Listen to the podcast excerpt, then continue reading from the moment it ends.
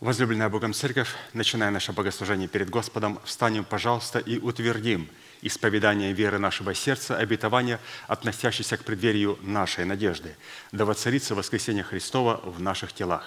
Аминь. Пожалуйста, будем петь псалом.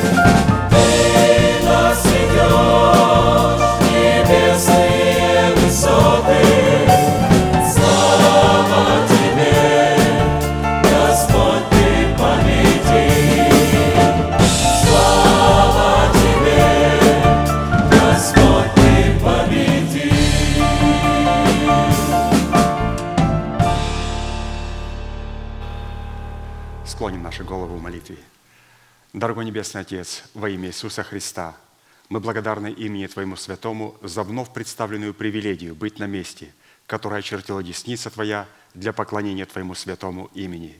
И ныне позволь наследию Твоему во имя крови завета подняться на вершины для нас недосягаемые и сокрушить всякое бремя и запинающий нас грех. Да будут прокляты в этом служении, как и прежде, все дела дьявола, болезни, нищета, преждевременная смерть, демоническая зависимость, всевозможные страхи, депрессии, разрушения, косность, невежество – все это да отступит от шатров святого народа Твоего. И ныне встань, Господи, на место покоя Твоего Ты и ковчег могущества Твоего, и да облекутся святые Твои спасением Твоим, и да возрадуются пред лицом Твоим. дай нам больше от Духа Твоего. Пропитай нас Духом Твоим святым. Позволь нам найти светлое лицо Твое. Мы благодарим Тебя, что это служение представлено апостолом Аркадием в Твои божественные руки, и мы молим Тебя, продолжай вести его рукой сильной и превознесенную. Великий Бог, Отец и Дух Святой. Аминь. Будьте благословены, пожалуйста, садитесь.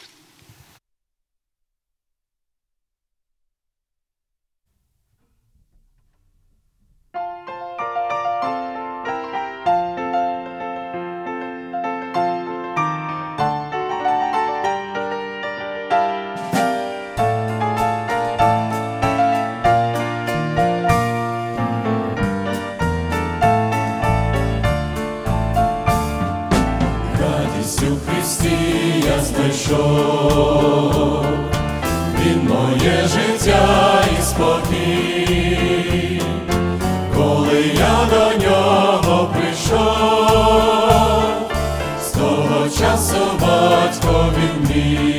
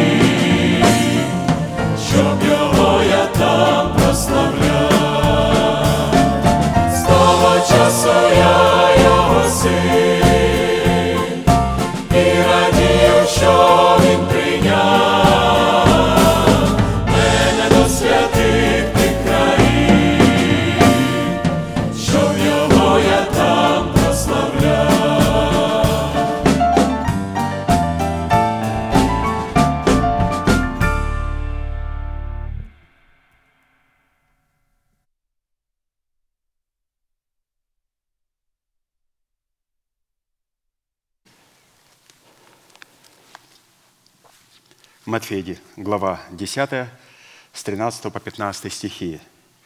«Приносили к нему и детей, чтобы он прикоснулся к ним. Ученики же не допускали приносящих. Увидев то, Иисус вознегодовал и сказал, «Пустите детей приходить ко мне, и не препятствуйте им. Ибо таковых есть Царство Божье. Истинно говорю вам, кто не примет Царство Божие как дитя, тот не войдет в него». То здесь, через это обращение, несмотря на то, что оно посвящается детям, все-таки Господь через это обращение обращается к нам, к взрослым. Ну, во-первых, чтобы мы не препятствовали детям приходить к Богу.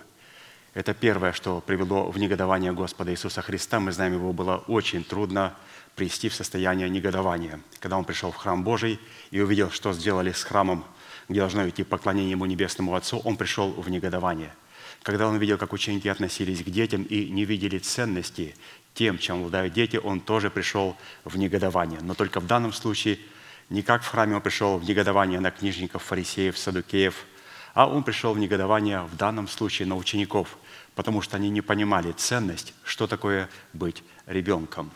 То есть у младенца, как мы знаем, есть качества, которые есть только у духовного человека.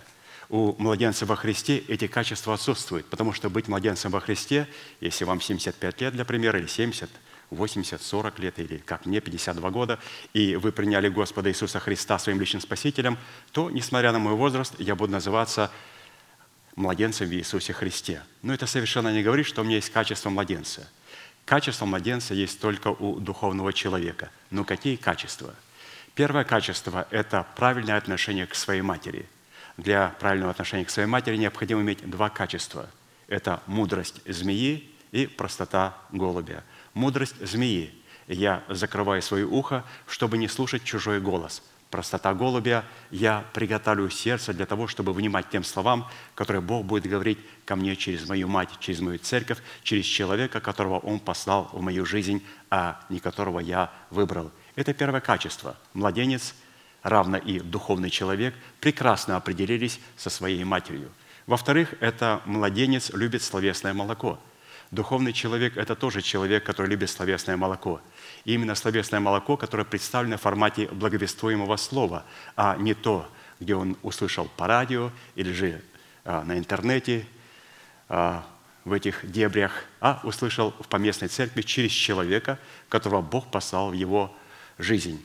Ну и третье – это качество младенца, то, что у него еще не сформирован орган, который может обижаться. То есть это тоже третье качество, которое есть только у духовного человека – Поэтому мы сейчас, когда будем посвящать младенца, я бы хотел, чтобы мы видели все эти три качества и хотели бы возрасти в эти три качества. Писание говорит, таковых есть Царство Небесное. И кто не будет обладать этим качеством, Иисус сказал на доступном языке, тот не войдет в Царство Небесное. Любить церковь, любить Слово и не иметь органа обиды, зависти и корости в своем сердце – Поэтому я бы хотел сюда вызвать наших святых, Романа и Каролину. Они хотят посвятить а, своего ребенка, Айлочку, Господу на этом святом месте. Я попрошу все церковь встать. Да. Протяните вашу правую руку, символ правовой деятельности, и мы будем молиться. Угу. Дорогой Небесный Отец, во имя Иисуса Христа – я благодарю Тебя за всех святых, которые принесли своего ребенка на это святое место, на котором пребывает память святому имени Твоему, для того, чтобы посвятить его. Поэтому, находясь на этом месте, в силе Святого Духа, на основании Твоего Слова, мы принимаем это благословение для этого чада и благословляем его. Да благословит Тебя Господь, на презрит на Тебя светлым лицом Своим и помилует Тебя и да даст Тебе мир. Да подух вокруг Тебя тысячи и десятки тысяч, а десную Тебя, а к Тебе не приблизится – да придут на тебя благословения гор древних и холмов вечных. Да будешь ты царскую, славную диадемую в руках едлания Господа, и да придет вся эта слава и величие на тебя, и исполнится на тебе. Во имя Отца и Сына и Святого Духа. Аминь. Ну, поздравляю вас. Я не знаю, Рома хотел исполнить соло, я слышал, да? Нет? Нет? В честь этого нет? Не хочет, да? Ну, хорошо, тогда садитесь, да. Не знаю, это была шутка или нет, говорит, он хотел. А, садимся, святые.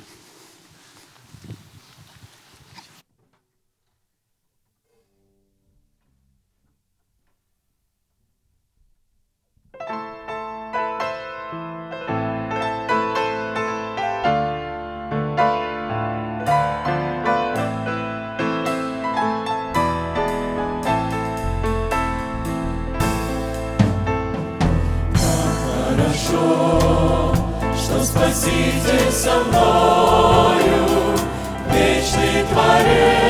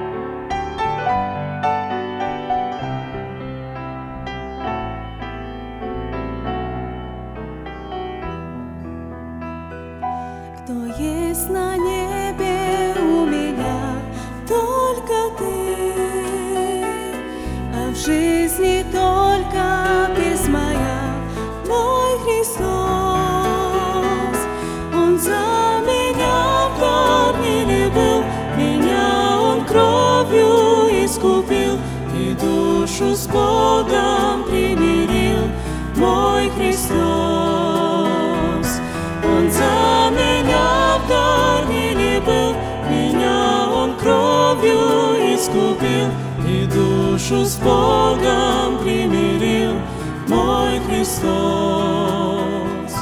Не милы мне богатства, только ты. Я не хочу их мешуры, мой Христос.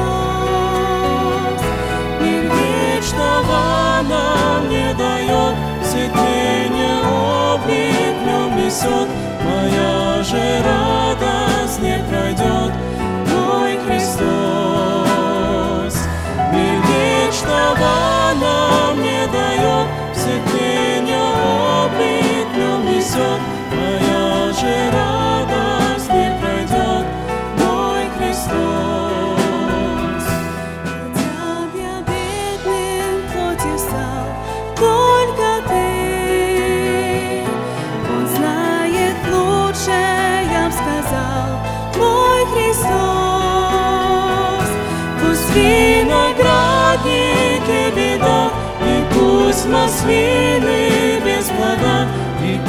воспечує мор стада мой Христос. Пусть виноградники беда, и пусть маслины без плода, и пусть печует мор стада мой Христос.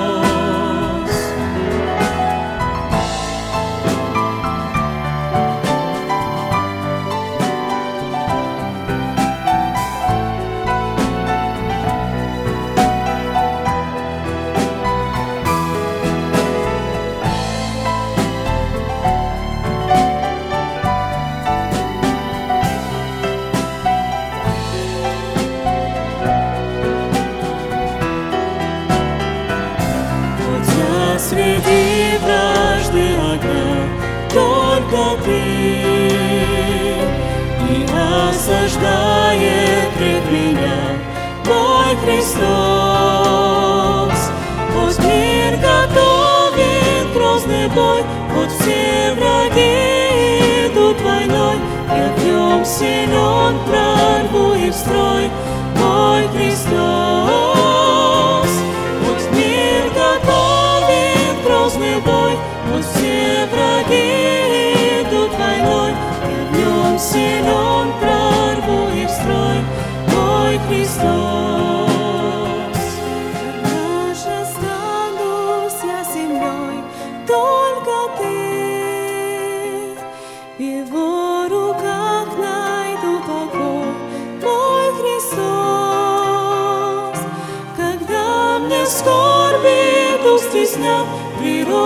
красивые замолчат, я буду петь сквозь смерть яд, мой Христос.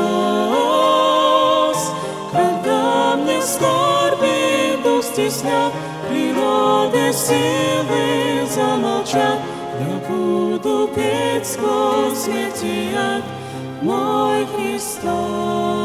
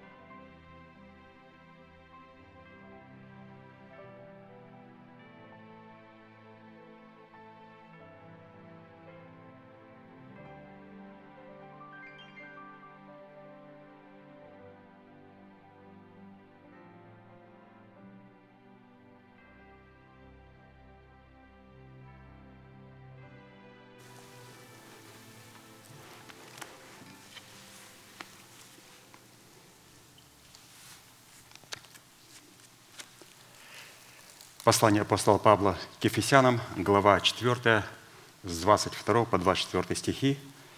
«Отложить прежний образ жизни ветхого человека, истлевающего в обольстительных похотях, обновиться духом ума вашего и облечься в нового человека, созданного по Богу в праведности и святости истины». Право на власть – отложить прежний образ жизни, чтобы облечь свои тела в новый образ жизни.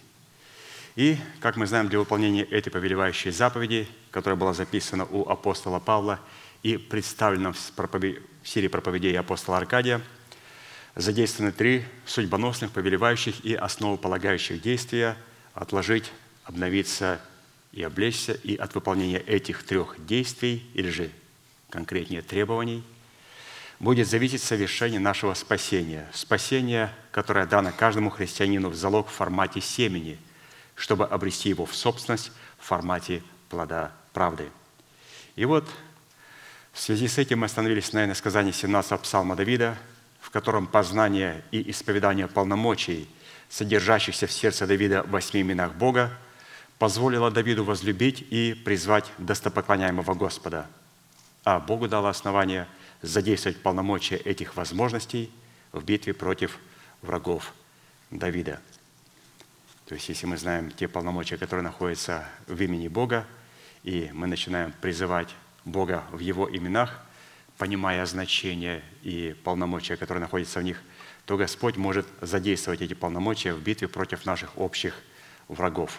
То есть у Бога есть враги. И у нас, разумеется, тоже есть враги. Псалом 17, с 1 по 4 стих. «Возлюблю Тебя, Господи, крепость моя, Господь твердыня моя и прибежище мое. Избавитель мой, Бог мой, скала моя, на Него я уповаю. Щит мой, рог спасения моего и убежище мое. Призову достопоклоняемого Господа, и от врагов моих спасусь». Давайте все вместе провозгласим наше наследие в Иисусе Христе. Господи, Ты крепость моя, Господи, Ты твердыня моя, Господи, Ты прибежище мое, Господи, Ты избавитель мой, Господи, Ты скала моя, Господи, Ты щит мой, Господи, Ты рог спасения моего, Господи, Ты убежище мое. Эти имена стали достоянием нашего сердца, нашего мышления и, конечно же, наших уст, что теперь позволяет нам облечься в полномочия этих имен.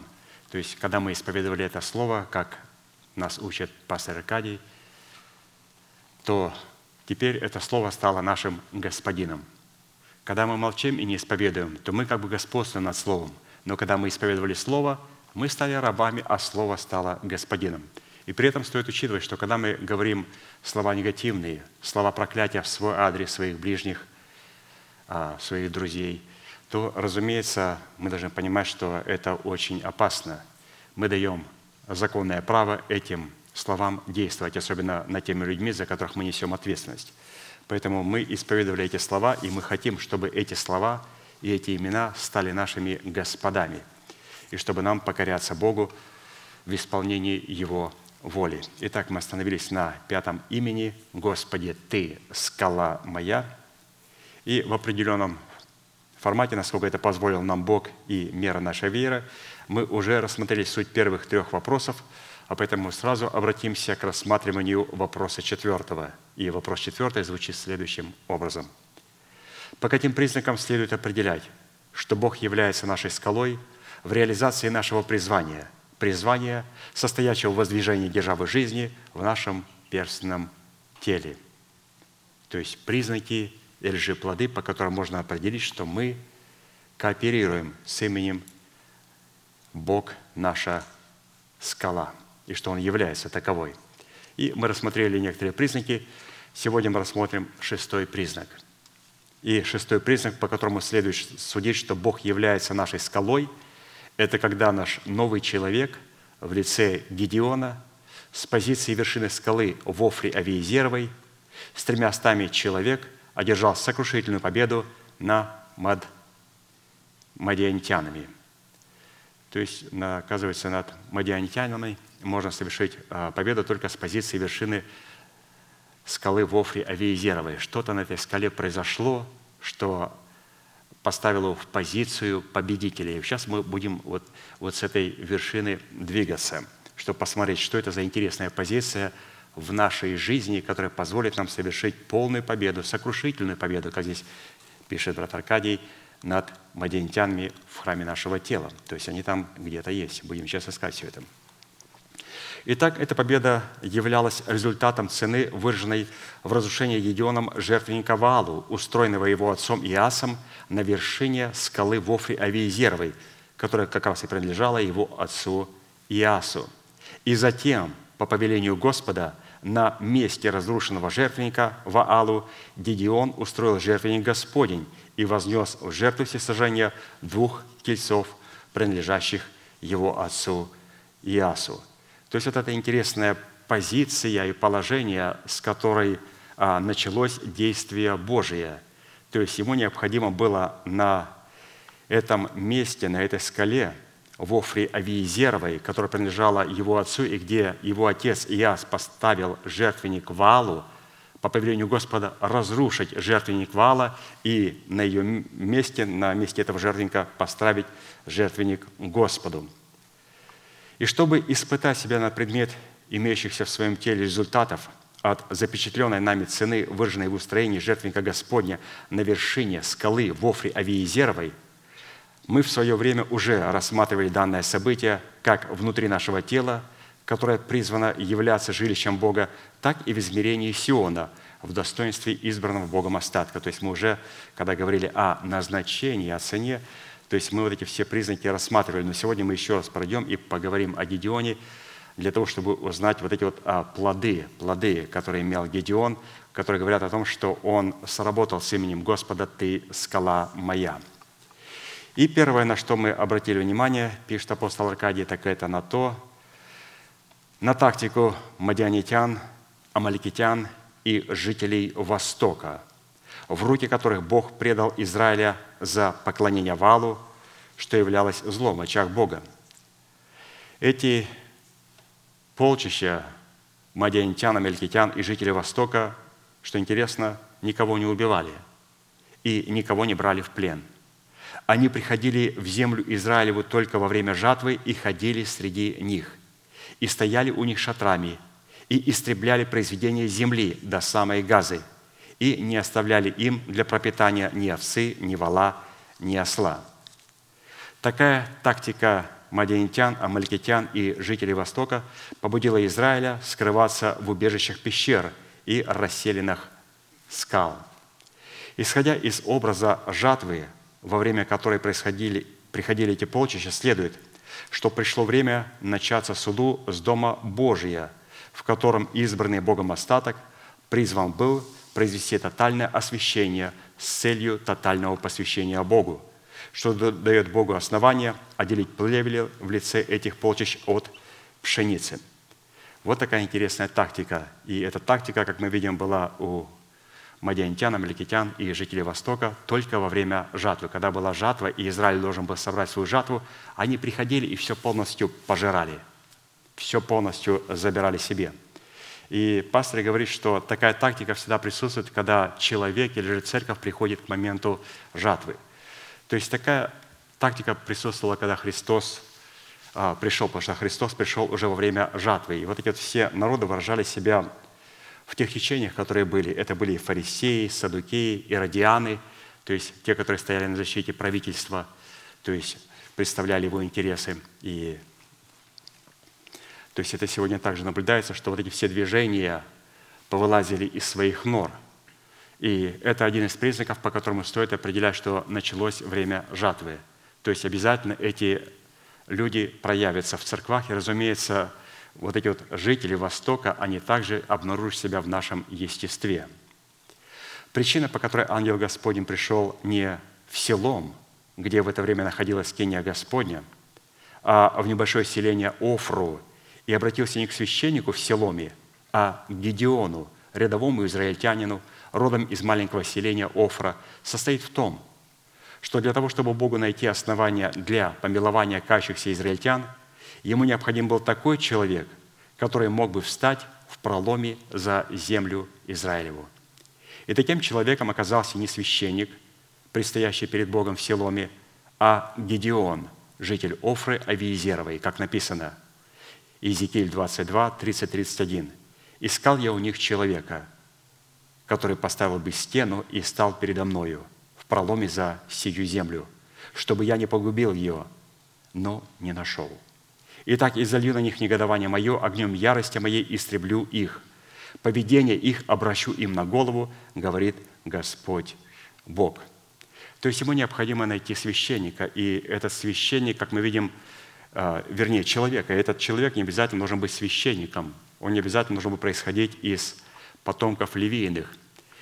Это был, должен быть молитвенник, и это должен человек, который отвечал статусу стены, который смог бы поставить стену и стать перед Богом в проломе. То есть поставить стену. То есть, а поставить стену – это не просто поставить ее из каких-то слов. Необходимо быть этой стеной, необходимо быть, быть этой стеной. И как мы видим в книге «Песни песней», прекраснейшая женщина говорит «Я стена». И вот эта стена говорит о том, что я буду в глазах его, как достигшая полноты, как совершенство. Вот Писание говорит, я нашел, я хотел найти у них человека, который бы был стеною. Оказывается, встать в проломе – это не просто наговорить кучу слов и закрыть этими словами. Так не работает. Чтобы говорить эти слова, необходимо быть стеной. И сосцы у меня как башни. То есть это Слово Божие и Дух Святой, Урим и Тумим. И когда у человека есть Урим и Тумим, и он является этой стеной, вот именно вот такой человек, который является стеной, человек совершенный, который имеет Урим и Тумим, вот он может становиться в проломе и защищать землю Израилеву. Ну, Гедеон оказался таким человеком. Теперь мы будем смотреть, вот как быть таким молитвенником, как Гедеон. Почему пастор говорит, он не пришел к священнику в селом, а пришел в маленькую Офру Гедеону. Исходя из того, что мадиантяне – это потомки Лота, а маликитяне – это потомки Исава – сына Исаака, а жители Востока – это потомки Авраама, рожденные от Агари и от Хитуры, следует, что под образом мадиантян, амаликитян и жителей Востока в своем теле мы будем рассматривать нечестивые мысли и расливающие вожделение своей души, за которыми стоит ветхий человек. То есть, оказывается, все эти народы, они были в прямом родстве с народом израильским. Это были потомки Лота, потомки Исава, это сын Исаака, брат Иакова, и также те, кто были рождены от Авраама, это были семиты, то есть от Агари и от Хитуры, не от Сары. И мы должны понимать, что эти люди присутствуют в церкви, и эти качества присутствуют в человеке. Рожденные от Хитуры и Агари – это люди, которые рожденные по плоти. Люди, которые представляют потомков флота, это люди, которые имеют плотское мышление. Люди, которые произошли от Исава, это люди, которые имеют плотское служение. Исав, косматый, все то, что исходит из тела, оскверняет человека. И он пытался своим служением приобрести благоволение Богу. И мы сегодня видим, что, оказывается, церковь переполнена мадианитянами, люди, которые говорят, а у меня есть моя голова. Потомки Лота. Переполнены амаликитянами, потомками Исава, которые говорят, а что это у вас здесь сидят? Надо идти спасать весь мир. А мы говорим, а мы являем свет на том месте, на котором Бог нас поставил. Просто являем святость Божию. Но а Исав говорит, нет, надо бегать по полям, по горам, в разные страны, чтобы кого-то спасать. Ну, и гоняется постоянно за дичью, за чем-то новеньким, за новым помазанием. Там пробуждение, там пробуждение, там пробуждение. И здесь потомки Исава, амалькитяне, то есть, выражая себя, разумеется, Агарь, Хитур – это рожденные по плоти. Это а я баптист, я пятидесятник, я православный, я харизмат. Вот это как раз и есть потомки Агари и Хитуры. А мы христиане, а мы христиане. Под образом же земли Израилевой, оказавшись под угнетением этих полчищ, мы рассматривали образ нашего тела, принадлежащего Богу на правах искупления, но оказавшегося в угнетении от нечестивых мыслей и расливающих вожделений, возникающих и исходящих от нашего ветхого человека, которого мы унаследовали от греховного семени наших земных отцов. Теперь давайте поговорим немножко о той местности, откуда происходил Гедеон. Это Офра. Офра означает «дом пепла. Это небольшое селение в уделе колена Манасина, сына Иосифа. Так как пеплом посыпали головы, чтобы смирять себя перед Богом, под образом Офры мы усмотрели покаяние в грехах, или же смирение. Имя Авиезер, то есть Офра Авиезерова, Авиезер означает «мой отец помощь». А имя отца непосредственно Гедеона было Иас, которое означает «Яхве даровал». Ну, а имя Гедеона означает «призванный разрушать и разбивать в куски идола Вала». А посему под Гедеоном мы рассматривали образ сокровенного человека, то есть наш дух, призванного разбить в куски жертвенник Вала, который представляет образ ветхого человека, живущего в нашем теле. То есть вот у нас вот это качество есть. Господь смиренным дает благодать. То есть у нас есть и Офра, у нас есть и Бог, который помогает нам, и Яхве, который дарует нам благодать свою. Смиренным дает благодать. То есть Гедеон из Офры Авиезеровой. Но мы видим, что смиренный человек – это не человек а, такой молчаливый, тихенький, а это человек, который должен разрушить жертвенник вала. То есть человек, который разрушает, и потом на месте, на котором разрушил, начинает нечто строить. Вот это вот человек смиренный. А такой молчаливый, такой малодушный, ну, это, наверное, не Гедеон. У Гедеона вот такие качества есть. Он должен быть обязательно из Офра и Визеровой. Отец его должен быть Иас.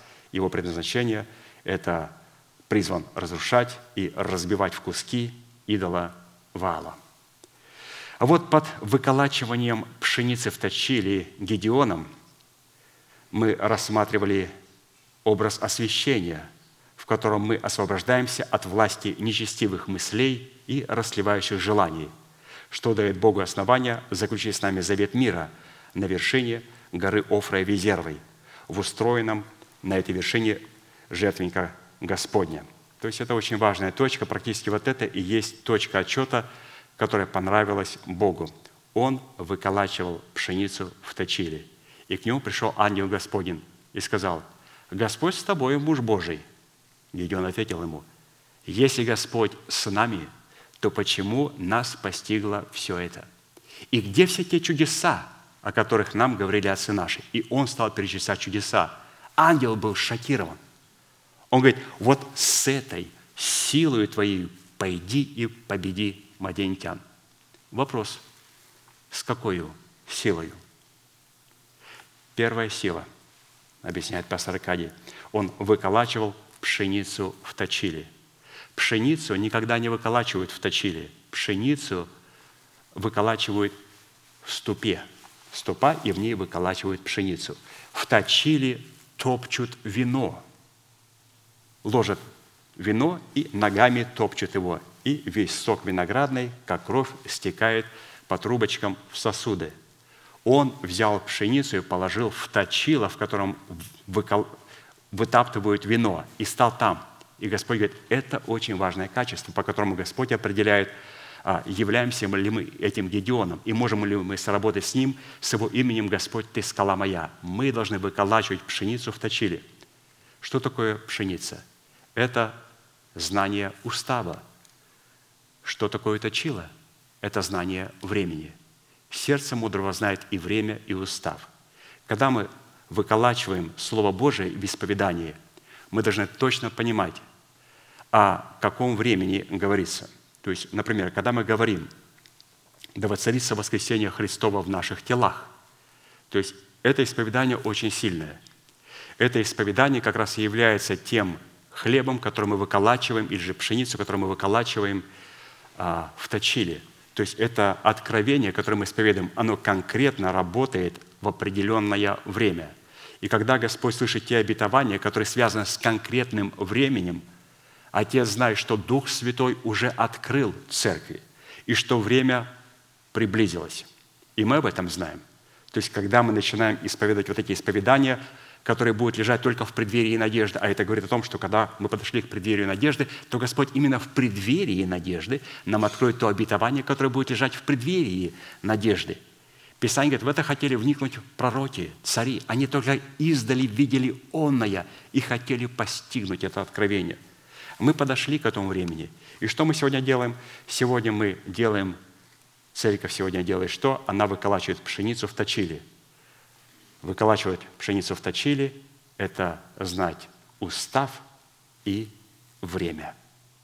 Не выколачивать, молотить там молитвы, непонятно к чему связанные, а именно творить такие молитвы, выколачивая их, которые будут сообразны с тем временем, в котором мы живем.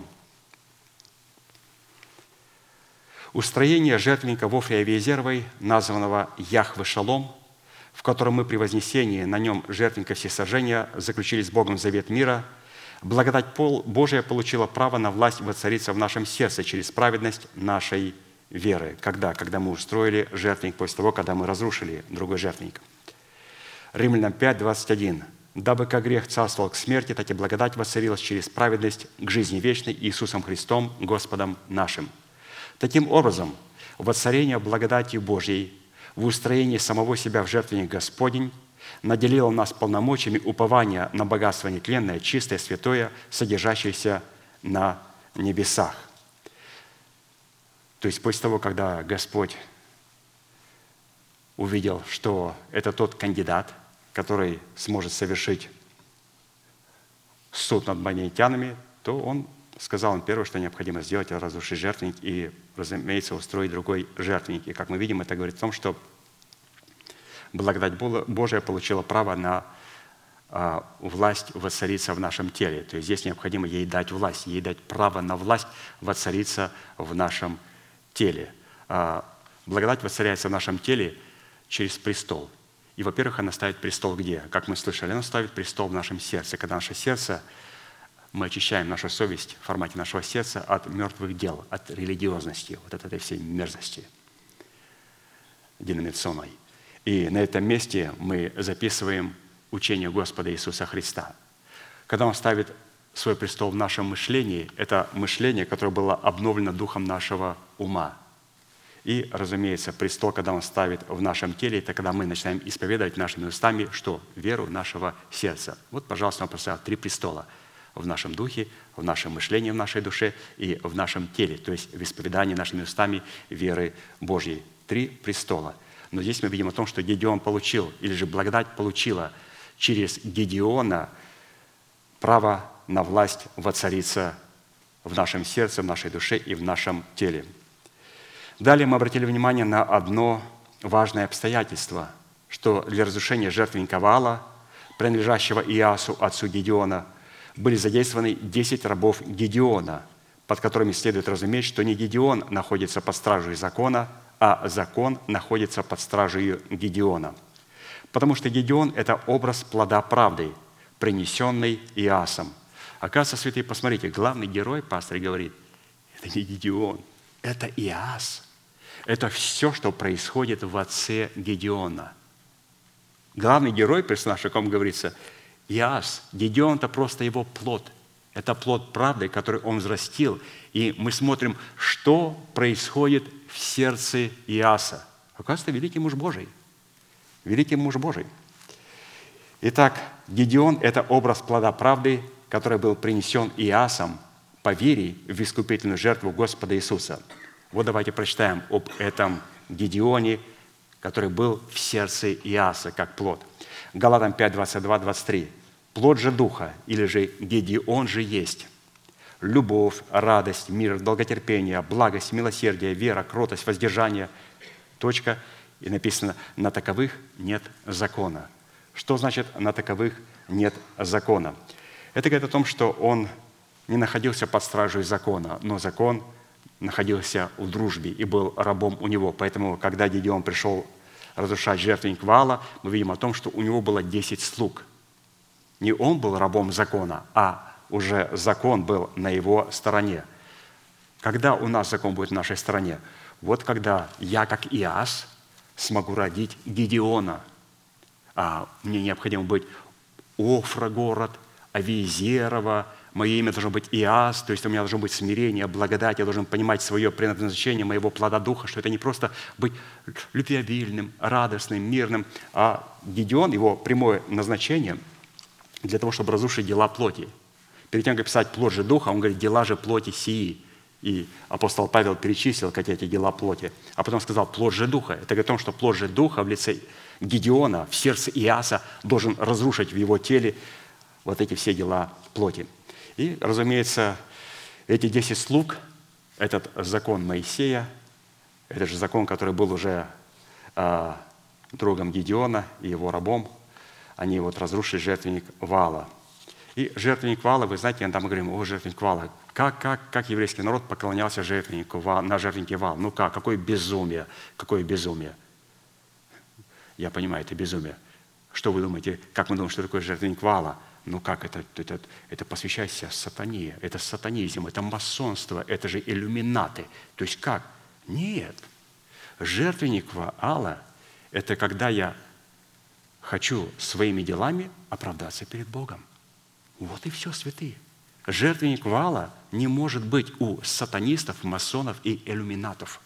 Жертвенник Вала только человек, который приносит жертву, чтобы оправдаться перед Богом. Жертвенник Ваалу – это когда я делаю дела Моисея, которые он записал, чтобы оправдаться перед Богом. Закон Моисея не был дан, чтобы мы оправдались им. Закон Моисея был дан, чтобы нас поставить в угол, чтобы выплакались в углу и сказали, «Господи, я не могу, прости меня, принимаю сыну жертву Твоего, оправдай меня». И Господь рождает нас свыше. Но этот народ сказал, так, что даст сделать, чтобы... Он говорит, вот это, вот это, вот это. Ребята, будем стараться. Будем работать, будем делать. Что работать? Закон Моисея – это где-то водитель ко Христу. За ухо взять, привести ко Христу и сказать, вот кто тебя может спасти. Израиль сказал, не надо никакого дедоводителя, скажите, по каким пунктам надо угодить Богу. И Господь говорит, хорошо, вот пункты. Он говорит, ребята, угождаем. Господь говорит, подождите. Закон Моисея не для этого дан чтобы оправдать себя перед Богом. Закон Моисея был дан, чтобы поплакать перед Богом и сказать, Господи, Боже мой, бедный человек, кто избавит меня от всего тела смерти? Доброе, чего хочу делать, не делаю. Злое, которое не хочу делать, принадлежит мне, и я вот делаю его. То есть вот это закон Моисея. То есть неправильная соработа, как мы видим, и здесь вот жертвенник вала, как мы видим, это когда человек пытается оправдаться перед Богом делами закона Моисеева – Господи, не Твоим ли именем мы? Он говорит, нет, не моим. Я никогда вас не знал, беззаконники. Какая разница? Он евангелизирует, и вы евангелизируете. Большая разница. Потому что вы евангелизируете, потому что вы свет. А он евангелизирует, потому что он хочет заработать себе на спасение. Мы читаем дальше. А то, что для жертвы всесожжения на жертвеннике Господнем, устроенном Едеоном на вершине скалы, были взяты два тельца, принадлежащий Иасу, отцу Гедеона. Обратите, опять же, главный герой, святые. Очень интересно. Главный герой Иас, отец Гедеона. Оказывается, у него там не только был жертвенник Валу, который строил Гедеон. У него также и были два тельца, которые использовал Гедеон, и которые принадлежали отцу Иасу. Вот эти два тельца указывали на тот фактор, что имя Иас, которое означает «Яхве даровал благодать в сыне», или же в плоде правды, в лице рожденного им Гедеона, более и более делать, делал твердым свое звание и свое избрание, что открывало ему свободный вход в вечное царство Господа нашего и Спасителя Иисуса Христа. То есть, что такое два тельца, которые взял Гедеон у отца своего Иаса, или же берет плод правды у меня, чтобы а, принести их Господу – это делать твердым свое звание, свое призвание. 2 Петра 1, 10, 11. «Посему, братья, более и более старайтесь сделать твердым ваше звание» – это первый телец, «и избрание» – это второй телец. Так поступая, никогда не приткнетесь, ибо так откроется вам свободный вход в вечное Царство Господа нашего и Спасителя Иисуса Христа. То есть делать твердым наше избрание и наше звание – это два тельца, которые надо продемонстрировать перед Богом. Это очень сильные два тельца. Это надо определиться с нашим избранием, и наше избрание будет говорить о нашем звании. То есть определить человека, какого он звания, можно по его избранию. Дать ему меню и сказать, что бы заказали в этом меню. И потому, что он избрал в этом меню, а, можно судить об его звании.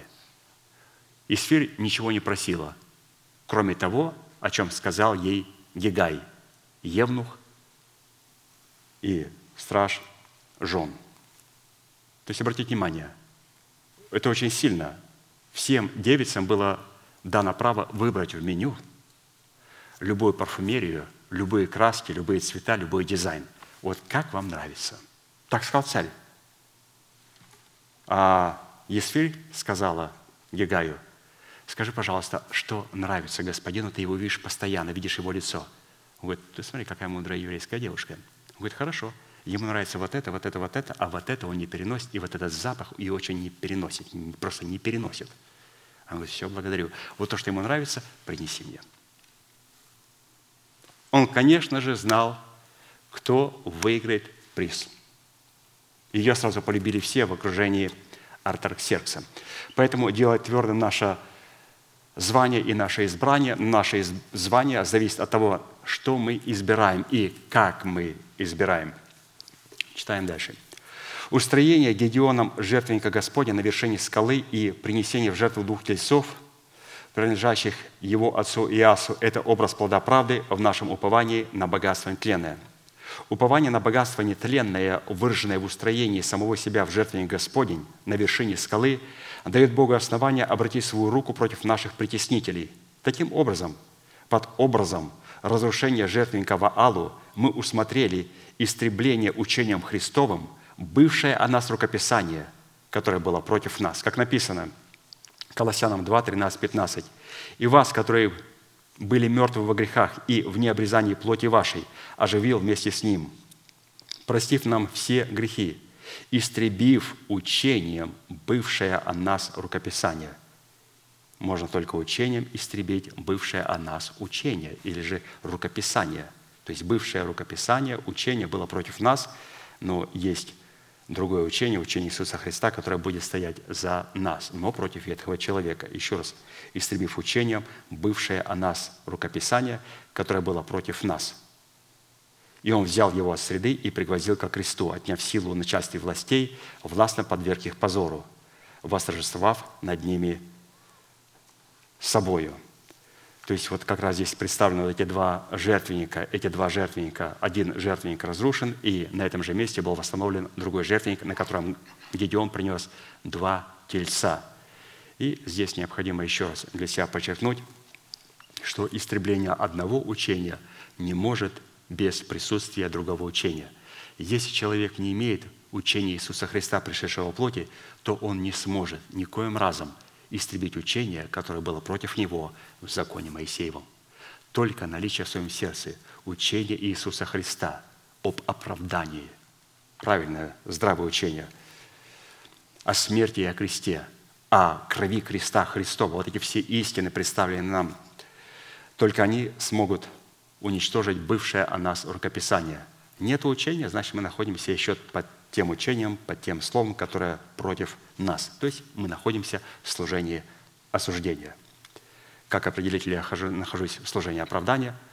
Очень просто. Надо человека проверить на наличие учения Иисуса Христа, пришедшего во плоти. Как я помню, там стали образовываться у нас в Советском Союзе новые движения, харизматические церкви, и они такие стали такие громкие названия. Церковь полного Евангелия. И как-то спросил, а что значит полного Евангелия? Это говорит, у нас должно быть то, чего нет у баптистов и пятидесятников. Я говорю, а что это такое? Это петь и танцевать и прыгать перед Господом. И это будет полное Евангелие. Я думаю, интересно. Вот и все. Достигли полного Евангелия. Будем петь и танцевать и прыгать перед Господом. Это полное Евангелие. Но мы видим о том, что полное Евангелие – это учение Иисуса Христа, пришедшего во плоти. При рассматривании результатов которые преследовали после устроения жертвенника Господня на вершине скалы, на месте разрушенного жертвенника Валу, мы стали рассматривать признаки, по которым следует судить о том, что Бог является нашей скалой. Теперь давайте посмотрим. То есть мы увидели вот в этом Писании, еще скажу, что произошло на этой скале в Офре и Везеровой. То есть два события, с которых Бог начал действовать. Первое – он нашел человека и повелел ему разрушить жертвенник Валу. И второе, он сказал, воздвигни жертвенник Господень и принеси два тельца. Покажи мне, что ты избираешь, и покажи мне свое звание в Иисусе Христе. И когда человек это продемонстрировал перед Богом, Господу это понравилось, теперь после этого начинается вот это действие Божие внутри нас по освобождению нас от мадиантян, амалькитян и жителей Востока. Давайте прочитаем. Судьи 6, 33, 35. Между тем, все мадианитяне и малькитяне и жители Востока собрались вместе, пришли реку, перешли реку и стали станом на долине Израильской. Интересное слово «между тем». Как будто бы невзначай. Просто между тем пришло им такая мысль в голову. Между тем, это вот только тогда, когда он разрушил жертвенник Валу и воздвиг жертвенник Господу. Моментально все враги пришли воевать против Израиля. Вот это слово «между тем». Дай Бог, чтобы в нашей жизни было это слово «между тем». Это говорит о том, что мы вошли в волю Божию угодно, и теперь вот начинает все проявлять себя враг. «И Дух Господень объял Гедеона, и он вострубил трубою. И создано было племя Авизерова идти за ним. И послал послов по всему колену Манасину, и оно вызвалось идти за ним.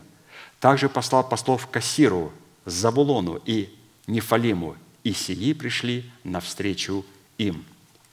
Первый признак, что Бог является нашей скалой, мы усмотрели в том, когда все эти полчища собрались вместе, перешли реку и стали станом на долине Израильской, что дал основание Духу Господю объять Гедеона, и он вострубил трубою.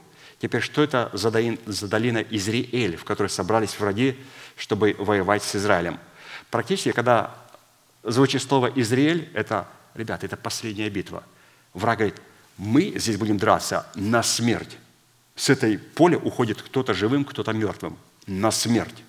Мы увидим, что это долина Израиль, это армагеддонская битва, которая должна произойти а, вот в нашем естестве. То есть очень сильное слово. Слово «Израиль» означает «Бог засеет солью». Это указывает на тот фактор, что долина Израиль является местом, на котором Бог будет производить свой суд и явит свою святость перед всеми народами. Исходя же из того, что израильская земля является прообразом нашего тела, то израильская, не израильская, а Израиль, есть слово, есть город Израиль, есть страна Израиль, и есть в нем город Израиль, и около него была вот это как раз э, долина, в которой происходили все войны. Поэтому земля израильская, в общем, это образ нашего тела, а Израильская долина, в которой собрались и стали станом все враги, угнетавшие Израиля, является наш язык или наши уста, посредством которых мы призваны вести сражение за наше тело. Притчи 18, 21, 22. «От плода уст человека наполняется чрево его, произведением уст своих он насыщается, смерть и жизнь во власти языка, и любящие его вкусят от плодов его. Во фразе «Дух Господень объял Гедеона, и он вострубил трубою» слово «объял» означает «присоединил к себе», «покрыл с собою», «взял в свое владение» или «овладел». А глагол «вострубил» на иврите означает «ставить военную палатку», «заключать договор». А посему «вострубить трубою, будучи объятым Святым Духом» означает исповедовать веру Божью в помазующей силе Святого Духа. Вот, пожалуйста, что Господь производит через нашего Гедеона. Исповедать веру Божию в помазующей силе Святого Духа.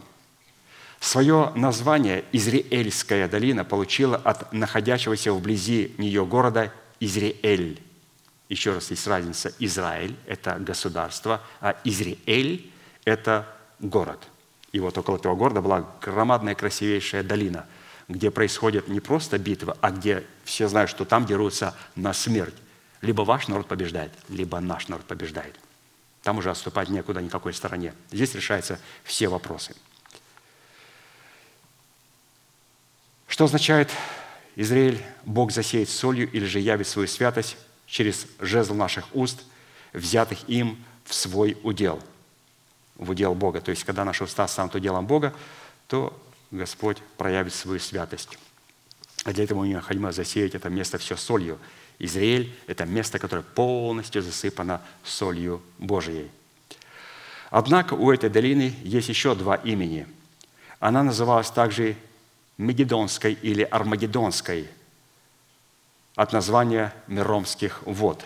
Имя Мером или Армагеддон означает «высокие горы», под которыми следует разуметь данные нам Богом обетования, которые нам следует овладеть, чтобы дать Богу основания – основание установить наши тела искуплением Христовым. То есть, обратите внимание, оказывается, эта долина, вокруг нее есть прекрасные горы, и это обетование, и что право получить на это обетование мы получаем только через победу, если, разумеется, мы с этого войны выйдем живыми. Мы сейчас увидим, что будут здесь люди падать, помазанные люди, цари, насмерть будут разбиваться в этой долине, будут стирать их просто с лица земли, а некоторые будут побеждать в этой долине. И вот именно вот эта долина, Израиль, даст нам право на все те обетования гор, которые были вокруг – а это все обетования, которые лежат в преддверии надежды.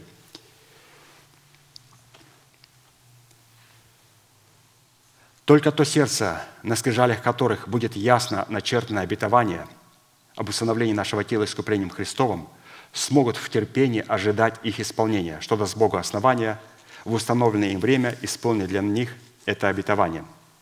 В свое время в этой долине, при водах Миромских, Иисус Навин при овладении землей ханаанской произвел одно из самых опустошительных сражений жителей ханаанских. Это написано Навина, Иисуса Навина 10.11.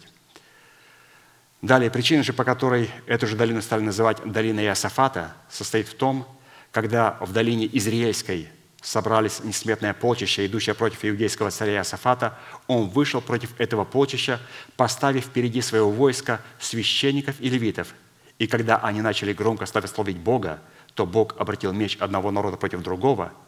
В связи с этим событием долину Израильскую стали также называть долиной Иосафат. Это можно найти в 1, 2 Паралипоменон, 20 глава, с 3 по 20 стих.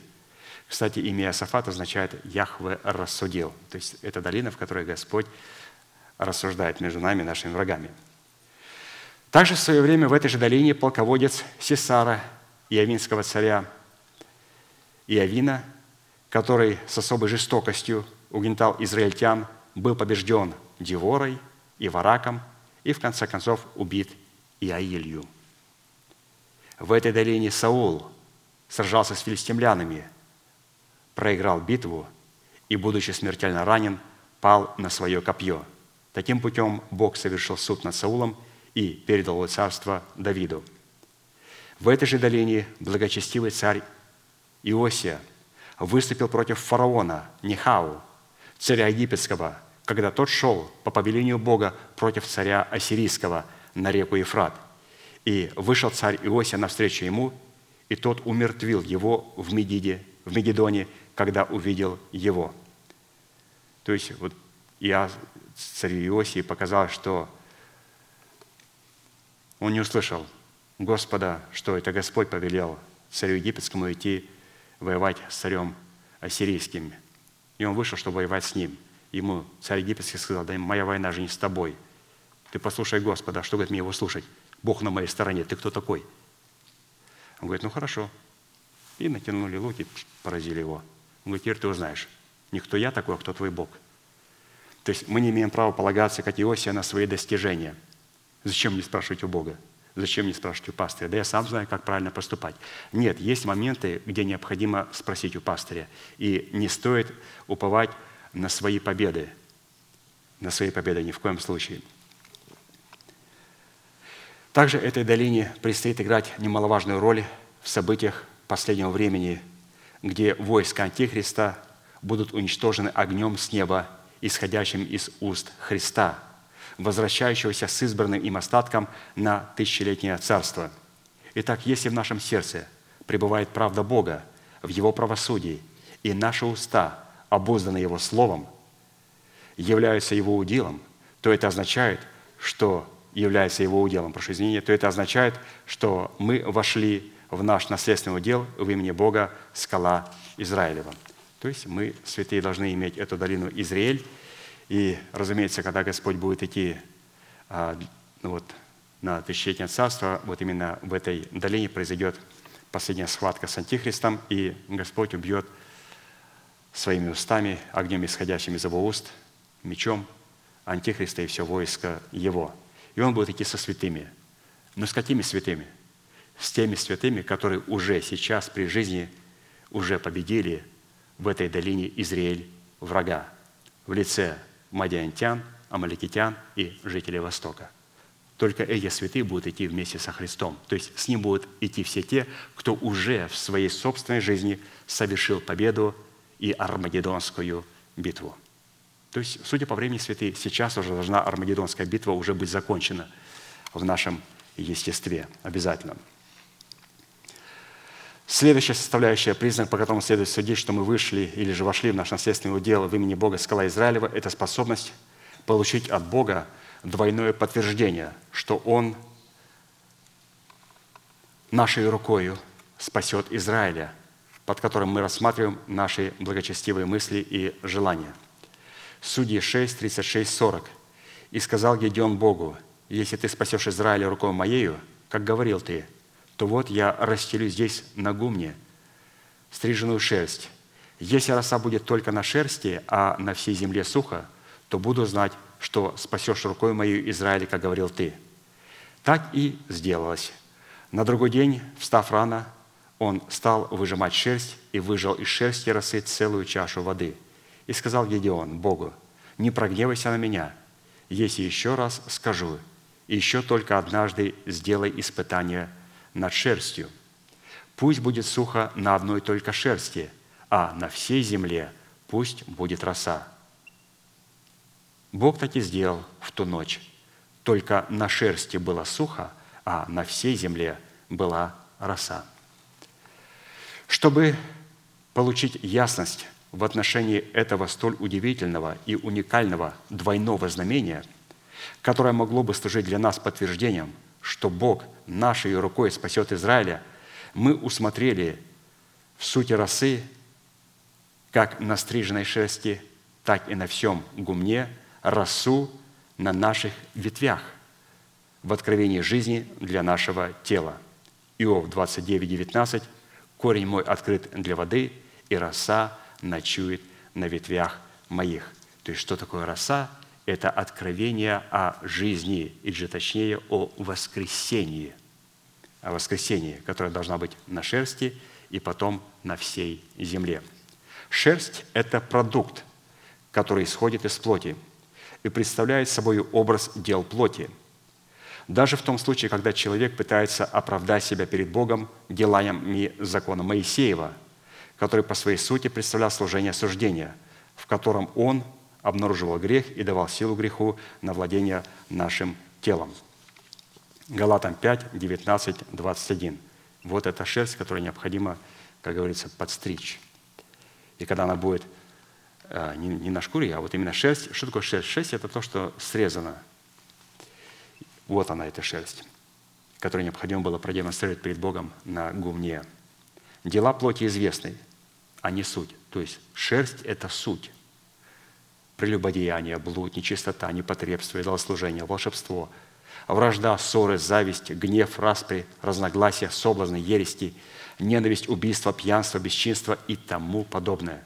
Предваряю вас, как и прежде предварял, что поступающие так Царство Божие не наследует. То есть люди, которые не остригли вот эту шерсть, Царство Божие не наследуют. Во-первых, стрижная шерсть, она имеет в себе вот три таких основных откровения. Что такое стрижная шерсть, которую мы должны положить на гумне для того, чтобы узнать, будет ли Господь в нашей стороне и сможем ли мы в этой долине Израильской победить врага, который пришел, чтобы бороться только на смерть. Я говорю, Господи, покажи мне это знамение на шерсти. Во-первых, стрижная шерсть овцы, которую Гедеон расстелил на гумне, где он посредством веяния отделял чистое зерно пшеницы от мекины, представляла образ, в котором мы законом умерли для закона в смерти Господа Иисуса Христа. То есть стрижная шерсть – это мы законом умерли для закона. В силу этого фактора стрижная шерсть овцы, расстеленная на гумне Гедеоном, демонстрировала, что мы умерли для мира в лице своего народа, для дома своего отца и для расливающих вожделений своей плоти. Во-вторых, стрижная шерсть овцы, расстеленная на гумне Гедеоном, на котором не было росы, но которая была только на шерсти, являлась знамением Христа, живущего в нас, что накладывало на нас ответственность представлять Христа и злословие злословящих Его носить на своей голове. То есть когда роса была только на шерсти, а на всей земле было сухо, это наша способность иметь Христа в своем сердце и не носить злословия злословящих Христа. В-третьих, стрижная шесть овцы, расстеленная на гумне Дидионом, на котором была роса, но которая не была на шерсти, являлась знамением, в котором были помещены уже во Христа что накладывала ответственность Христа представлять нас перед Богом и злословие злословящих нас носить уже на своей голове. Итак, если мы имеем признак Христа, как живущего в нашем сердце, так и признак, что мы находимся во Христе, то это означает, что мы вошли в наш наследственный удел в имени Бога скала Израилева. То есть очень интересно, святые, а, как пастор представил для нас шерсть. И еще раз, чтобы мы не потерялись, что такое шерсть, которая была, роса, которая была на шерсти, но была сухо на гумне, на земле. Это Христос в нас. И что такое, когда на шерсти не было росы, а роса была на этом гумне, то есть на этой земле, то это мы во Христе. И что интересно, что вначале он сказал, пускай будет роса на шерсти. Это говорит о том, что все-таки инициатива зависит от нас – приблизьтесь ко мне, и я тоже, Писание говорит, приближусь к вам. То есть необходимо сделать шаг со своей стороны. Мы не сможем позволить Христу поместить себя в Него, если мы не поместим Христа в нас. Поэтому, когда мы помещаем Христа в нас, это позволяет Христу поместить нас в себя, то есть поместить себя во Христа. Поэтому мы определились, что вначале роса должна быть на шерсти – а потом роса должна быть на гумне. То есть вначале я должен проявить инициативу в смерти Господа Иисуса Христа и носить злословие, которыми злословит Христа, и тогда Христос возьмет инициативу со своей стороны и будет носить злословие, которым будет злословить его наследие. То есть вот это очень интересное откровение. Следующая составляющая признак, по которому следует судить, что мы вышли или же вошли в удел в имени Бога скала Израилева – следует по откровению, дающему способность отобрать 300 человек, в сердце которых не было нор для лисиц и гнезд для птиц. При этом данную составляющую признака мы усмотрели, как и предыдущие составляющие в своем теле, которые имеют органическое причастие к телу Христову в лице невесты Агнца. То есть это только есть у учеников Христовых. Судьи 7, 1, 8. «И Еровал, он же и Гедеон, встал поутру, и весь народ, бывший с ним, и, расположившись станом у источника Харода, Мадьямский же стан был от него к северу, у холма море в долине. И сказал Господь Гедеону, народу с тобой слишком много, не могу я предать мадиантян в руки их, чтобы не возгордился Израиль передо мной и не сказал, моя рука спасла меня. И так провозгласив вслух, народы и скажи, кто боязлив и робок, тот пусть возвратится и пойдет назад с горы Галада. И возвратилось народа 22 тысячи, а 10 тысяч осталось. И сказал Господь Гедеону, все еще много народа, введи их к воде, там я выберу их тебе. Вот, пожалуйста. Как будто бы остались смелые, Господь говорит, а вы сейчас введи их к Слову Божьему, сейчас будем их выбирать. Ну, уникально святые. Вы представляете, трусливые, боязливые ушли. Это первое, кто покидает нас. Потом вроде бы остаются смелые, и Господь говорит, ну, теперь мы будем их через отношение к Слову Божьему определять. Яком, скажу тебе, не должно идти с тобой, тот пусть и не идет. Он привел народ к воде. И сказал Господь Иону, кто будет лакать воду языком своим, как лакает пес, того ставь особо. Также и тех всех, которые будут наклоняться на колени свои и пить. И было число лакавших ртом своим с руки 300 человек. Весь же остальной народ наклонился на колени свои пить воду. И сказал Господь Едиону, тремя стами лакавших я спасу вас, и предам манитян у руки вашей, а весь народ пусть идет, каждый в свое место. И взяли они съестной запас у народа себе и трубы их, и отпустил Гедеон всех израильтян по шатрам, и удержал у себя 300 человек. Стан же Мадиамский был у него внизу в долине. Источник Харот, у которого остановился Гион, со всем народом, бывшим с ним на иврите, означает «приводить с собою в содрогание» или «приводить с собою в ужас». А холм море в долине, у которого остановились мадиантяне, на иврите означает «рощ, «роща учителя». Лакать воду языком своим, как лакает пес, это сверхъестественная способность, которую необходимо взрастить в формате плода правды и которому научиться невозможно. Это образ, когда человек при слушании Слова Божьего меняет его к себе, а не к своим ближним. То есть, как лакает пес, если вы, у вас есть доступ к интернету, мы можем посмотреть, пастор неоднократно показывал – как будто бы его язычок, вот можете выйти на интернет и написать, как пес лакает воду. И вам в очень замедленной съемке покажут. У него язычок длинный, как рука, вот так вот высовывается, загребает воду и обратно в рот. То есть он обращает это слово к себе. То есть как будто бы ручка выходит, берет слово и обращает его на себя обратно к себе. То есть вот как они лакали то есть вот так вот Господь и определил, кто будет побеждать, или же кто сможет а, победить в этой долине Израиль своих врагов. То есть те люди, которые обращают это слово не к ближнему, а к самому себе. То есть мы вот это можем прям записать. Я должен обращать это Слово Божие не к ближнему, а к самому себе. Это говорит о том, что я лакаю как пес. А если земля израильская представляет образ нашего тела, то 300 человек израильтян, лакавших ртом своим с руки представляет в нашем теле образ молитвенных слов. Будем помнить, что именно мы ответственны за те молитвенные слова, которые мы выбираем для освобождения нашего тела от нечестивых мыслей и расливающих вожделений, за которыми стоит власть царствующего греха в лице ветхого человека, который является программным устройством для греховной программы, переданной нам через суетное семя наших земных отцов.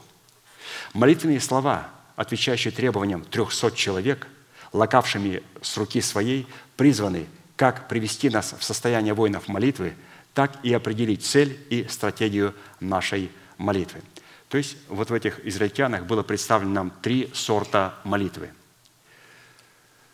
То есть это образ боязливых и робких слов. Это отсутствие в сердце веры Божьей в обетование Бога – это все говорится применительно к нашему телу. Применительно к нашему телу образ молитвенных слов в десяти тысячах – это упование на свои собственные силы. То есть вот эти 10 тысяч остались, которые смело остались. Ведь это люди, которые не уповали на Бога. Это люди, которые уповали на свои собственные силы. Боязливые – это люди, у которых отсутствует вообще вера в сердце Божие, в обетование Божье. Они первые покидают. Остаются потом те, кто уповает на свои собственные силы. И потом они тоже отправляются домой. А вот применительно к нашему телу образ молитвенных слов, слов в трехстах израильтян, лакавших ртом своим с руки, это образ молитвенных слов, представляющих в нашем сердце веру Божию. Вот кто эти 300 человек. Если мы имеем молитвенные слова, которые отвечают требованиям лакавших воду языком своим, как лакает пес, то это означает, что мы вошли в наш наследственный удел в имени Бога скала Израилева. То есть, что такое вот эти 300 человек, лакавшие, как лакает пес, это молитвенные слова, которые представляют веру Божию в нашем сердце. Следующая составляющая, признак, по которой следует судить, что мы вошли в удел имени Бога, скала Израилева, следует по знамению, которое Бог дал Гедеону, помимо тех двух знамений, которые Гедеон получил, когда испытывал шерсть. То есть другое знамение, когда Господь показал видение, и один мадиантянин рассказывал другому мадиантянину, «Видел я сон, а Господь сказал, ну-ка возьми с собой Гедеон фуру своего слугу и спустись и послушай, о чем говорят мадиантяне, если сам боишься. Он взял фуру своего слугу, спустился к мадиантянам, и вот они говорят. И один из них рассказывает сон. Вот я видел, что катится ячменный хлеб по нашему стану. И подкатился вот к шатру Мадиамскому, ударил по нему и опрокинул его. И другой говорит, это поражение нам, это меч Господа Гедеона. То есть мы будем поражены – и когда Гедеон услышал это сон и как его истолковали его враги, то он возрадовался перед Господом. Если Гедеон представляет образ нашего нового человека, то слуга Гедеона, Фура, представляет образ нашего тела в достоинстве жезла наших уст, которые стали жезлом Всевышнего. Когда мы на вершине скалы Вофрия Визеровой – разрушили жертвенник Валу и устроили себя в жертвенник Господень. То есть пастор постоянно делает ссылку, что вот эта вершина, на которой был разрушен жертвенник Вала и устроен жертвенник Господень, он позволил потом вот этим всем событиям развернуться в нашей жизни. Мы увидели, что у нас должна быть фура. То есть фура – это то есть наше тело, отданное в рабы Богу. Римлянам 6, 19. Как предавали вы члены ваши в рабы нечистоте и беззаконию на дела беззаконные, так ныне представьте члены ваши в рабы праведности на дела святые. То есть, пожалуйста, здесь мы видим о том, что представлен фура. Только посредством жезла наших уст, который поступает в собственность Бога, мы устрояемся в жертвенник Господень, погружаясь крещением в смерть Господа нашего Иисуса Христа и становимся способными управлять всем своим телом и посвящать себя на служение Богу, чтобы творить добрые дела ибо мы Его творение, созданы во Христе Иисусе на добрые дела, которые Бог предназначил нам исполнять. И, конечно же, хочется обратить внимание на ячменный хлеб, что ячмень – это зерновая культура, которая созревает раньше пшеницы.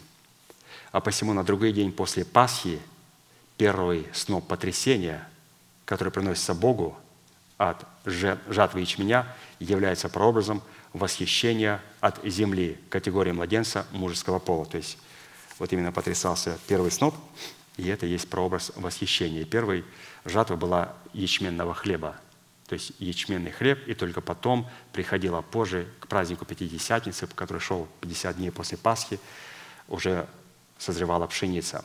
И вот жатва пшеницы в Израиле происходила в праздник Пятидесятницы – под которой подразумевается образ жены, родившей младенца мужского пола, которой даны два крыла большого орла, чтобы она летела в пустыню в свое место от лица змея.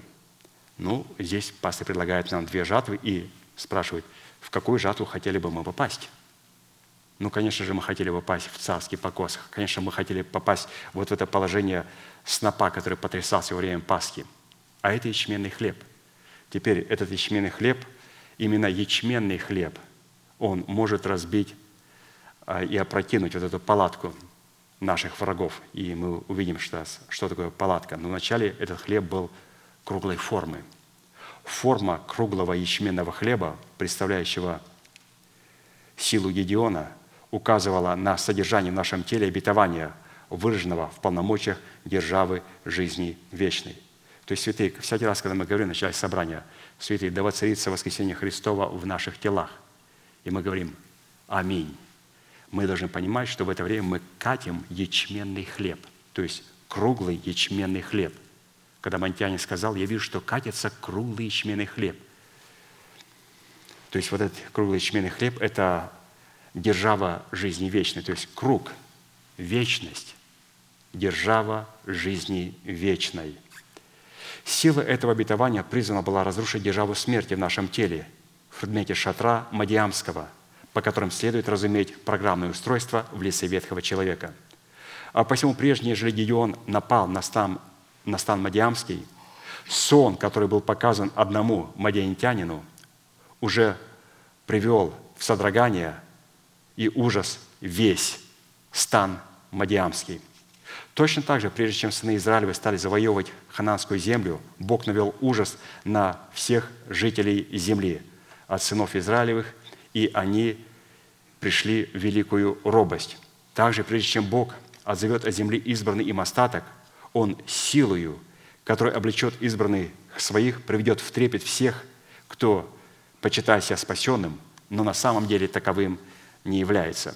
То есть обязательно, святые, вот этот трепет, а, к которому пришли враги Божии, он должен произойти. Он происходил в Израиле, он произойдет а, с церковью, и он должен произойти в жизни каждого святого человека. А для этого нам надо понять вот эти а, действия вот этого круглого ячменного хлеба в нашей жизни. И обязательно, чтобы наши враги могли это узнать. То есть мадиантяне в нашем теле должны это слышать. Поэтому нельзя молчать. Об этом откровении необходимо благодарить Бога. Либо словами «Аминь», разумеется, когда мы находимся в собрании, либо когда мы молимся наедине, говорить об этом круглом яченом хлебе, говорить о воскресении Христовом, о вечной жизни, о том, что наше тело, смертное, тленное тело и душа будет установлены искуплением Христовым. То есть что мы делаем? Мы вот этот круглый хлеб э, катаем по стану Мадиамскому, и они приходят в ужас. Они говорят, точно, Гедеон победит нас, точно. Следующая составляющая признак, по которому следует судить, что мы вошли в удел в имени Бога скала Израилева, следует по разделению Гедеоном 300 человек на три отряда по 100. То есть он разделил 300 человек, которые остались, на три отряда по 100 человек.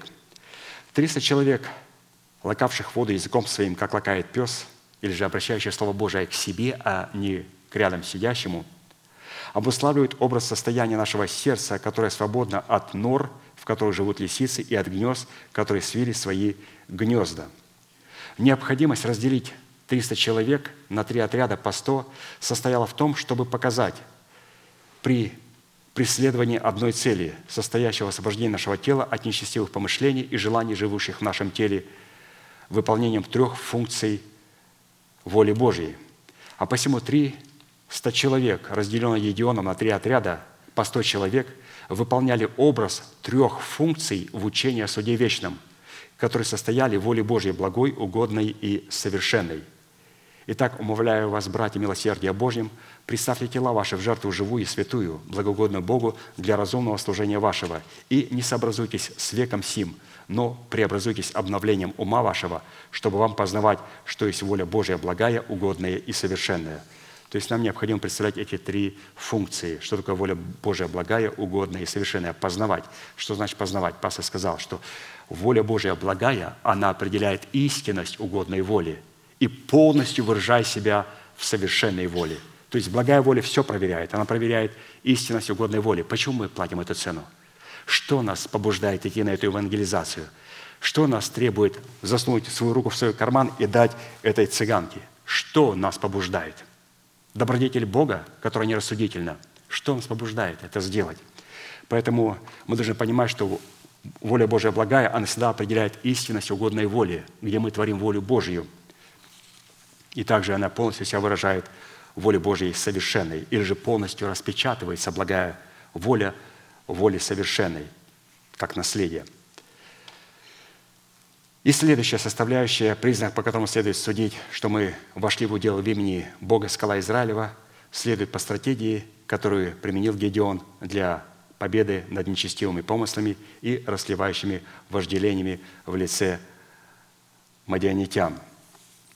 И подошел Гедеон и сто человек с ним к стану в начале средние стражи, и разбудили стражей, и затрубили трубами, и разбили кувшины, которые были в руках их, и затрубили все три отряда трубами, и разбили кувшины, и держали в левой руке свои светильники, а в правой руке трубы, и трубили и кричали «Меч Господа и Гедеона!» И стоял великий, и, стоял всякий на своем месте вокруг стана, и стали бегать во всем стане, и кричали, и обратились в бегство. Между тем, как триста человек трубили трубами, обратил Господь меч одного на другого во всем стане, и бежало ополчение до Бевшиты, к цареве, до предела Авел Михолы, близ Табафы. Ну, не явно не славянские места. Вы уж простите меня, святые.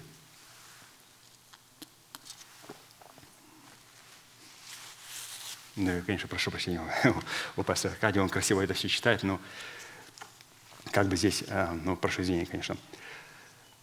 Разбитие кувшинов, в которых содержалось, содержались горящие факелы, это представление нашего тела Господу в жертву живую, святую, благогодную Богу для разумного служения нашего. Трубить трубой и кричать «Меч Господа и Гедеона» – это исповедовать веру Божию, пребывающую в нашем сердце.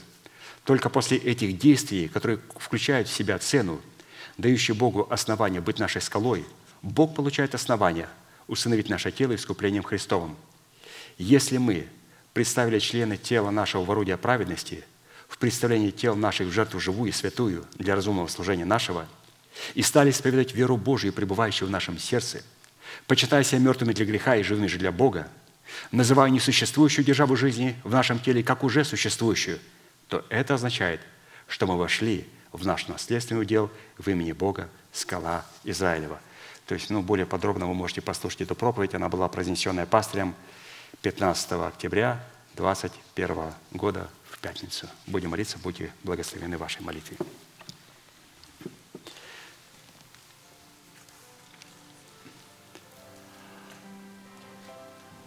Дорогой Небесный Отец, во имя Иисуса Христа, мы благодарны Тебе за великую привилегию пребывать на этом месте. Месте, на котором пребывает память святому имени Твоему. Месте, на котором, Господь, пребывает Твой престол, на котором восседает и на котором возвеличено Твое Слово Божие. Место, Господь, на котором стоит лестница, по которой не сходят Твои откровения и восходят наши молитвенные слова, как вера нашего сердца.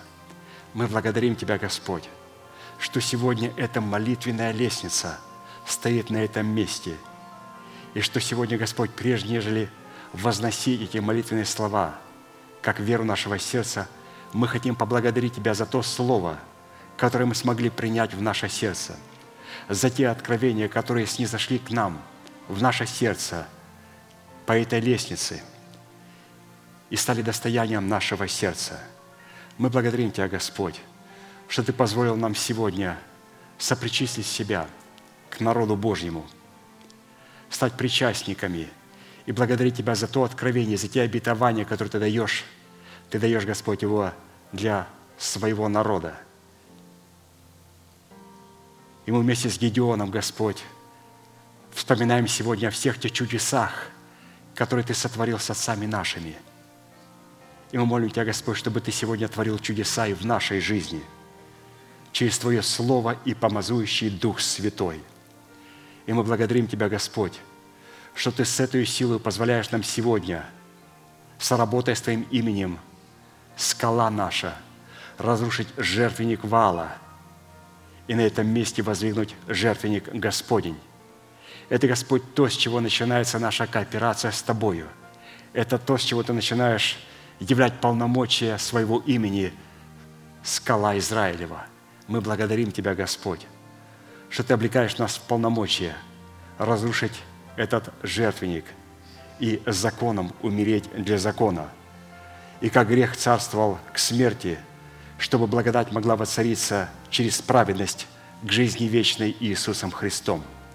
Мы благодарим Тебя, Господь, что Ты учением позволил уничтожить бывшее о нас рукописание. Мы благодарим Тебя, что Ты позволил нам на этом месте, на котором был жертвенник Ваала, где мы пытались оправдаться законом дел. Теперь, Господь, мы не оправдываемся этим законом. Теперь мы используем этот закон для того, чтобы этим законом умереть, для закона греха и смерти, и приводим закон в исполнение, удовлетворяя его святость, когда мы приговариваем ветхого человека в лице нашего народа, дома нашего Отца суетной жизни и наших собственных растевающих желаний к смерти. Мы благодарим Тебя, Господь, что это дает нам право воздвигнуть Твой жертвенник и принести на нем два тельца. И мы, Господь, сегодня делаем твердым наше звание и наше избрание. И мы сегодня избрали, Господь, представлять Твои интересы, представлять интересы Твоей святости, представлять, Господь, смирение перед Твоим лицом в Офре для того, чтобы Ты дал нам законное право вступить в наследие, которое находится в Иисусе Христе. Мы благодарим Тебя, Господь, за наше великое звание быть Твоими рабами, за это великое звание быть Твоими учениками. И мы, Господь, благодарим Тебя за это звание, и мы избираем, Господь, Твою истину, Твою святую истину, и мы не будем повреждать ее, но будем хранить ее в страхе Божьем. Мы благодарим Тебя, Господь, за то, что Ты нас облекаешь теперь в Дух Святой, и Ты позволяешь нам сегодня трубить трубою на этом святом месте – для своего тела, для того, чтобы использовать молитвенные слова, посредством которых ты сможешь разрушить державу смерти в нашем теле. Мы благодарим Тебя, Господь, что сегодня наше исповедание лишено всякой боязливости и всякого страха. Мы отказываемся, Господь, исповедовать те слова, которые не являются нашей верой, верой нашего сердца – мы благодарим Тебя, Господь, что сегодня мы не прибегаем к словам, которые являются упованием нашей собственной силы. Мы сегодня, Господь, уповаем на Твою силу, на силу Твоего Слова. Твоего Слова, Господь, которое мы приняли на Сионе и которое стало достоянием нашего сердца. И Ты, Господь, посредством этих молитвенных слов, посредством тех слов, которые, Господь, мы сегодня обращаем к самим себе, позволишь нам произвести полную победу над врагами, которые находятся в храме нашего тела, для того, чтобы приготовить наше тело к установлению искуплением Христовым. Мы благодарим Тебя, Господь, что сегодня мы можем разбить кувшины и затрубить этими трубами. И мы, Господь, сегодня разбиваем эти кувшины. Мы почитаем себя мертвыми для греха, живыми же для Бога, и называем несуществующую державу жизни, как уже существующую в нашем теле. И мы благодарим Тебя, Господь, что сегодня мы уже умерли для своего народа, для суетной жизни, которая представляет дом нашего Отца и для своих собственных расливающих желаний – смерти Господа Иисуса Христа. И через это, Господь, получили право брать Твое Слово и приводить в его исполнение. Мы благодарим Тебя, Господь, за этот круглый ячменный хлеб. Благодарим Тебя, Господь, за то откровение, которое Ты даруешь нам в преддверии нашей надежды, в преддверии встречи с Господом Иисусом Христом – Благодарим Тебя, что Ты открыл нам это откровение. Ты открыл, что сможет опрокинуть шатер Мадиамский в храме нашего тела, что сможет шумом не спровергнуть ветхого человека из нашего тела. Благодарим Тебя, Господь, за это откровение о вечном воскресении Христовом, что Ты, Господь, хочешь исполнить его во времени – и, Господь, мы пришли к этому времени, когда это обетование должно исполниться. И мы благодарим Тебя, Господь. И мы вместе с пророками вместе с царями. Благодарим Тебя и молим Тебя, чтобы Ты позволил нам войти в наследие Твоего избранного остатка и разделить эту великую судьбу с избранным Твоим остатком. Мы благодарим Тебя, Господь, за Твою гору Сион. Благодарим Тебя, Господь, за человека, о котором Ты сказал, и который сказал, смотрите на меня и делайте, как делаю я. Мы благодарим Тебя, Господь, за нашего пастыря, что сегодня мы можем делать, как Он, разбить кувшин, как Он, и трубить, как Он, исповедуя веру нашего сердца. Мы благодарим Тебя, Господь, за то, что Ты явил нам милость и позволил нам сегодня одержать полную победу над врагами в нашем теле. И мы молим Тебя, Господь, сегодня о милости Твоей, чтобы сегодня полномочия этого ячменного хлеба явилось в разрушении державы смерти в нашем теле и воздвижение державы жизни и воскресения.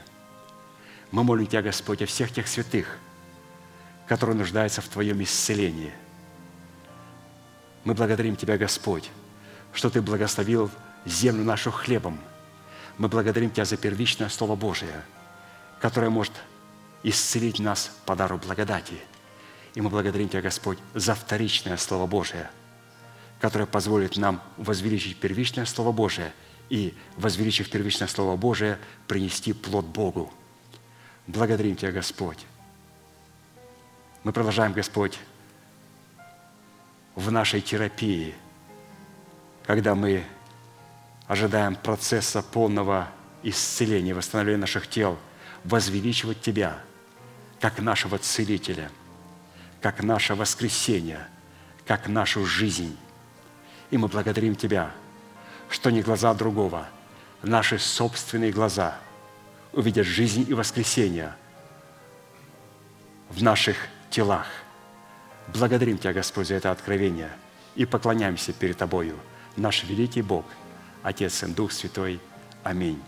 Отче наш, сущий на небесах – да святится имя Твое, да придет царствие Твое, да будет воля Твоя и на земле, как и на небе. Хлеб наш насущный подавай нам на каждый день, и прости нам долги наши, как и мы прощаем должникам нашим. И не веди нас в искушение, но избавь нас от лукавого, ибо Твое есть царство и сила и слава во веки. Аминь.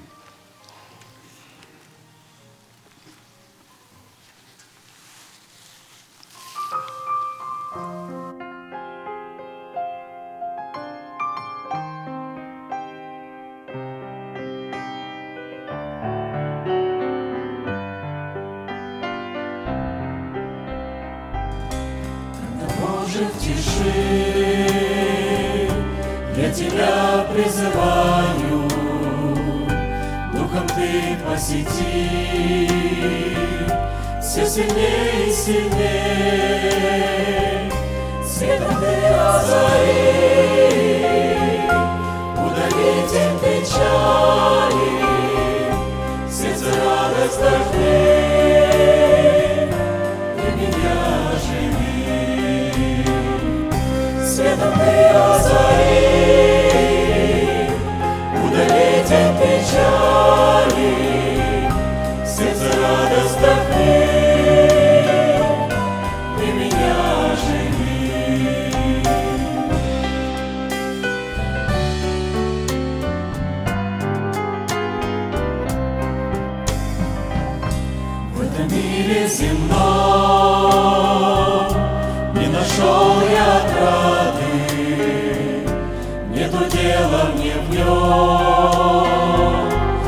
Señor.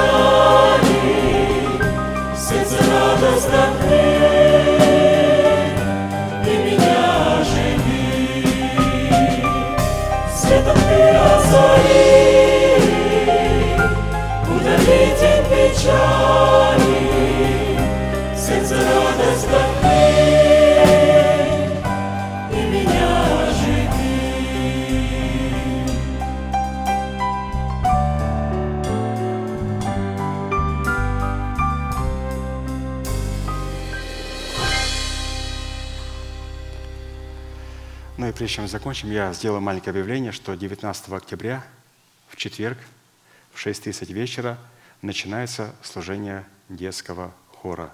19 октября, в четверг, то есть служение наших деток, где они могут петь в хоре. Вот, пожалуйста, все желающие могут подойти к регенту и записать себя в списке. То есть это будет все в следующий четверг. Ну, закончим на нашей неизменной манифестацией. Могущему же соблюсти нас от падения и поставить перед славою Своею непорочными в радости, единому, премудрому Богу, Спасителю нашему, через Иисуса Христа, Господа нашего, слава и величие, сила и власть, прежде всех веков, ныне и во все веки. Аминь. Служение наше закончено. Следующее собрание будет сегодня. Молитва бдения, также утренняя молитва и общее богослужение с 12 до 2. Будьте благословены в вашем пути и в жилищах ваших. И, как пастор наш говорит, можете поприветствовать друг друга. Благодарю вас. Благодарю вас.